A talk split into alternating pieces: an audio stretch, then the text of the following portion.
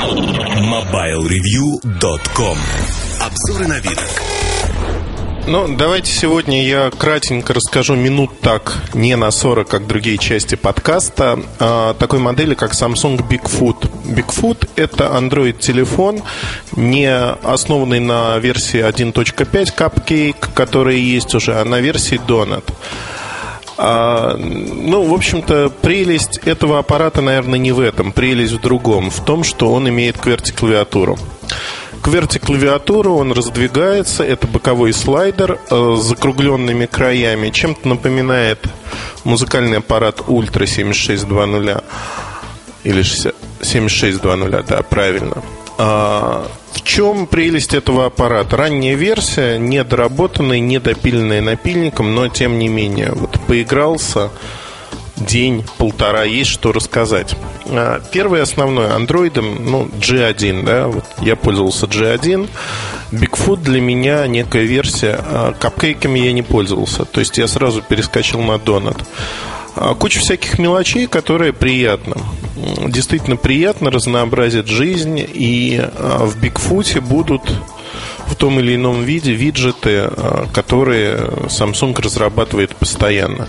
Я не уверен, что этот аппарат появится на российском рынке. У меня вообще телефон с французской локализацией, скажем так. То есть он под одного из французских операторов. Не понравилось мне вот э, совершенно четко э, отсутствие экранной клавиатуры. То есть, ну, тут та же самая история, что в Nokia N97.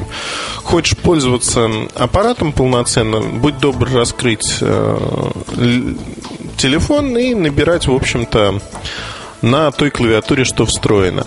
Как будет сделана локализация, если она вообще будет, а, непонятно. Хотя число символов, в общем-то, не меньше на клавиатуре, чем у той же Nokia N97, можно придумать. Клавиатура чисто субъективно мне понравилась больше, чем в 97-м. Вот невольно сравниваю эти аппараты между собой, хотя они а, ну, несколько разные. И стоило бы сравнивать ну, вот, по типу E75 и Bigfoot. Они стоят в одну цену и при стоимости ну, около 22-24 тысяч рублей – если переводить из евро, а, они в большей мере одноклассники, чем N97. N97 подороже. А вот тут дальше подходим к кульминационному моменту о том, что сказать мне, по сути, о этом продукте и о куче других андроидов, с которыми я сейчас вожусь, нечего. За исключением фор-фактора, материалов, а, той или иной камеры, все остальное очень так обыденно. Ну, вот знаете, все действительно, платформа одна и та же. И даже Samsung а, напильником ее не доработал. То есть фактически а, у Samsung не было времени, чтобы сделать все по-своему, по-другому. Предполагается, что Bigfoot будет иметь интерфейс TouchWiz.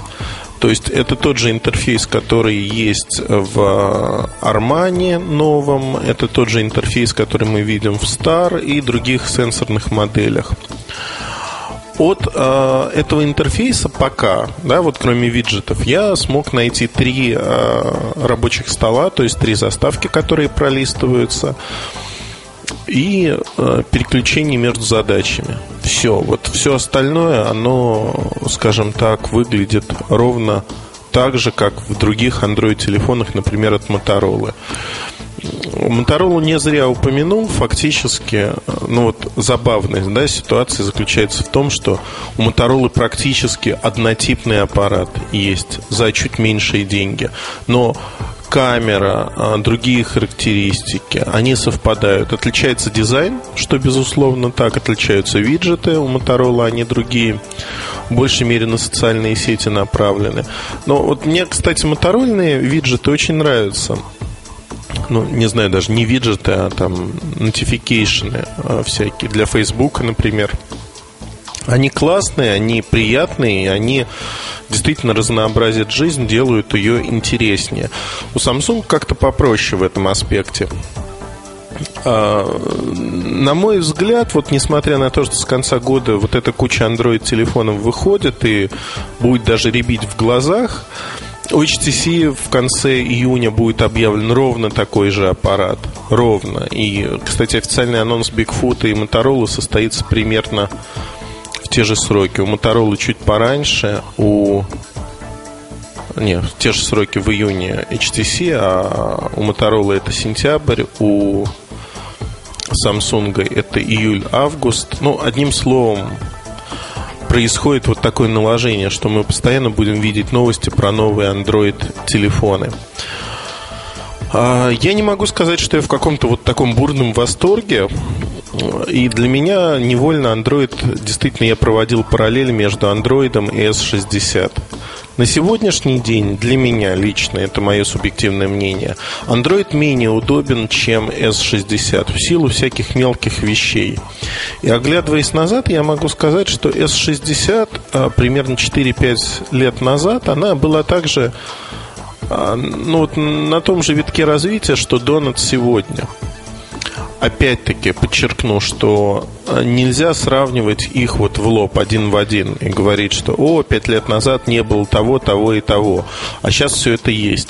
Время прошло, и стандарт функциональности, некий минимальный набор, он также изменился. Как я это называю, минимальный суповой набор. Вот должно входить то, то и то.